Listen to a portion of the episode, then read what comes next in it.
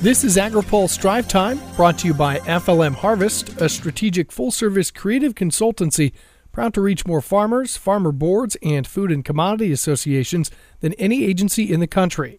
Learn more at FLMHarvest.com. Good Tuesday afternoon. I'm Ben Nuelle.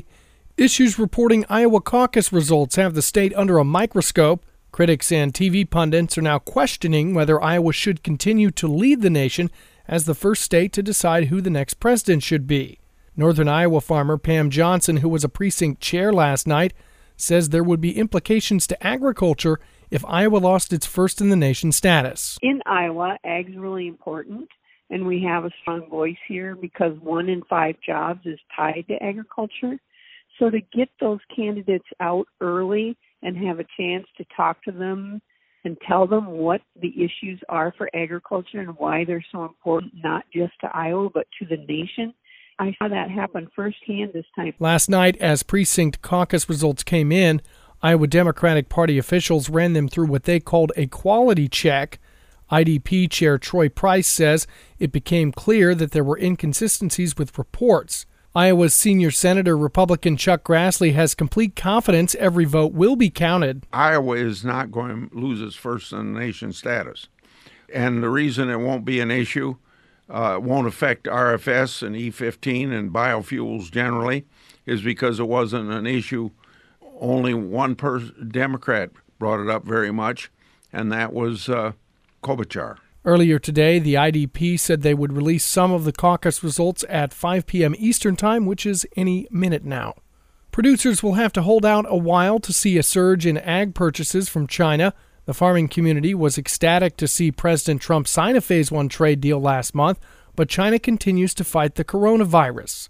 National Economic Council Director Larry Kudlow appeared on Fox Business earlier today. It is true the trade deal, the Phase 1 trade deal, the export boom from that trade deal will take longer because of the Chinese virus. Kudlow says the delay could take up to half a year, but stressed the situation is still unclear. China agreed under the deal to buy $80 billion in U.S. agricultural commodities over the next two years. Reaching a Phase 1 trade deal with China boosted farmer sentiment tremendously in January's Ag Economy Barometer. The Purdue CME Group Ag Economy Barometer which surveys some 400 ag producers across the country each month, rose 17 points from December to a reading of 167. Jim Mintert is the director for the Center for Commercial Agriculture at Purdue University. He says this is the highest reading since data collection began in 2015. If you look at the index of current conditions and the index of future expectations, all of the improvement was about future expectations, which is part of the reason why we think it was triggered by the trade. People have become more optimistic that trade's going to resume a more normal pattern going forward. In January, 69% of farmers surveyed felt the soybean trade dispute with China would be settled soon. This number is up from 54% in December. Here's a word from our sponsor.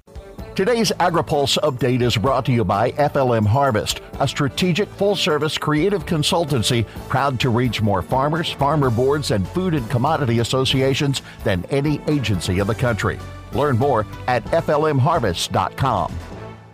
Republicans and Democrats in farm country hope to see a unifying message from President Donald Trump as he delivers his State of the Union address tonight. Northern Iowa farmer Pam Johnson, who endorsed Senator Amy Klobuchar for president, hopes President Trump will show Americans the importance of agriculture in tonight's speech. Not just to rural America, but to national security and trade and the whole picture. So I would like to see him say something like that.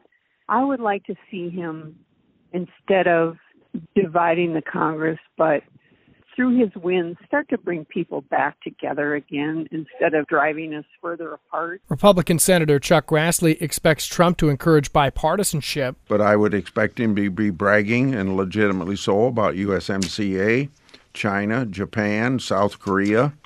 I'd expect him to uh, make a mention of working with Great Britain on a free trade agreement. And being for that generally, I think it's a good thing if he brags about a WOTUS, uh, a new rule there, an E15 and an RFS. The president's address begins at 9 o'clock Eastern tonight at the Capitol.